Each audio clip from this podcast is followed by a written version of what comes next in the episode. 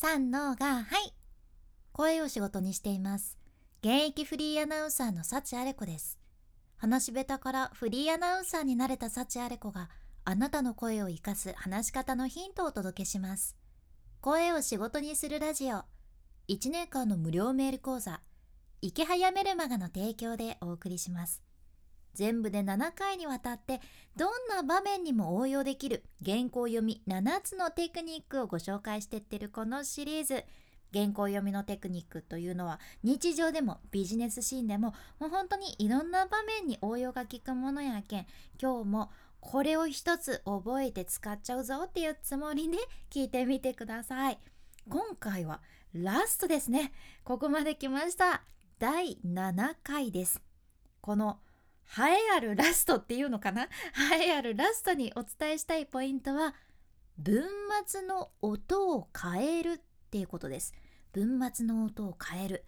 これもねもうほとんどの人が意識してないからこそめちゃめちゃ差がつくポイントやしこれを意識するだけで喋りの印象がねもうガラッと変わるテクニックじゃやけんぜひ覚えてほしいです。例えばお待たせしました。今日は生キャラメルを使用したサチアレコポップコーンをご紹介します。今だけの美味しさです。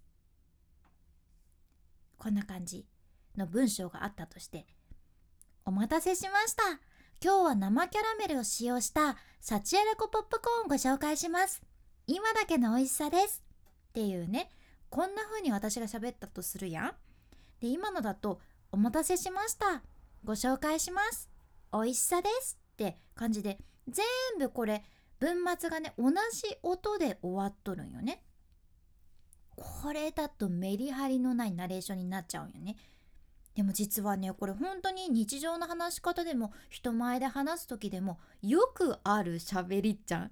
いろんなコンテンツとかね見たり聞いたりしてみてほしいんやけどあ本当だっていうこと多いかと思います。私も実は昔これねすごく指摘されとったし指摘されたとしても自分のしゃべりを客観的に聞けなかった時とかは「ん？そんなことないよ先生」って 思っとったじゃんね。いや分からんやったじゃん最初は。でも今はこの自分がねずっと指摘されてきたからこそこれやっちゃってる人すぐ気づくんですね。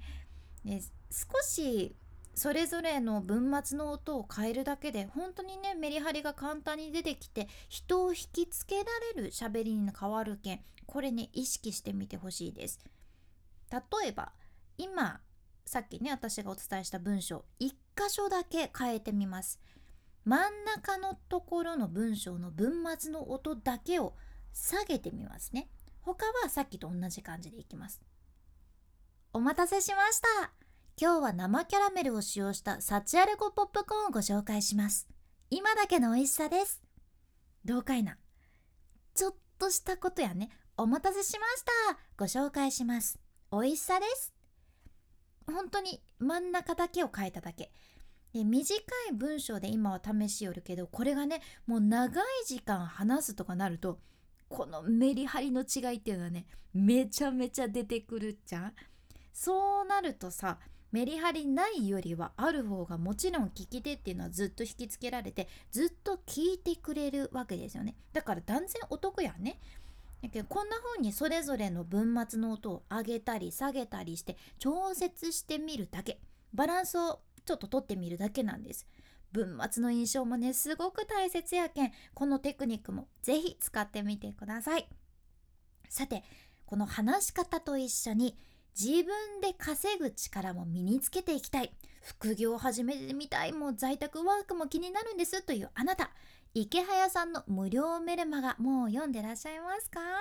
私はこの無料メルマガを1年ちょっと前ぐらいから読み始めてそこからもうネット知識ゼロのところから副業を始めることができてなぜかフリーアナウンサーを続けながらネットビジネスを副業としてやりながら、まあ、今もずっと活動してられてるんですよね。で昨年で言うと年で言うとね何万円だったか114万円収益を上げることができました。これは実はこのメルマガを読む前の自分だったら本当に想像もしてなかった額なんですよ。まさか自分がネットでしかもパソコンでパソコン買ったんやけどね。パソコンで仕事ができるなんて思ってなかったけん今聞いてくださっているあなたももちろんこのメルマガを読んで一つ一つ実行に移すことができます。2日に1回届くメールで空き時間とか通勤時間のちょっとした時間にサクッとビジネスに役立つノウハウが分かっちゃう。そんな内容です。無料メルマガやけんお金はずっとかからんしやめたい時はね本当にサクッとやめられるけんまだ読んでない人ぜひ画面スクロールして出てくる概要欄エピソードメモからチェックしてみてください。君に幸あれ。ではまた。博多弁の幸あれ子でした。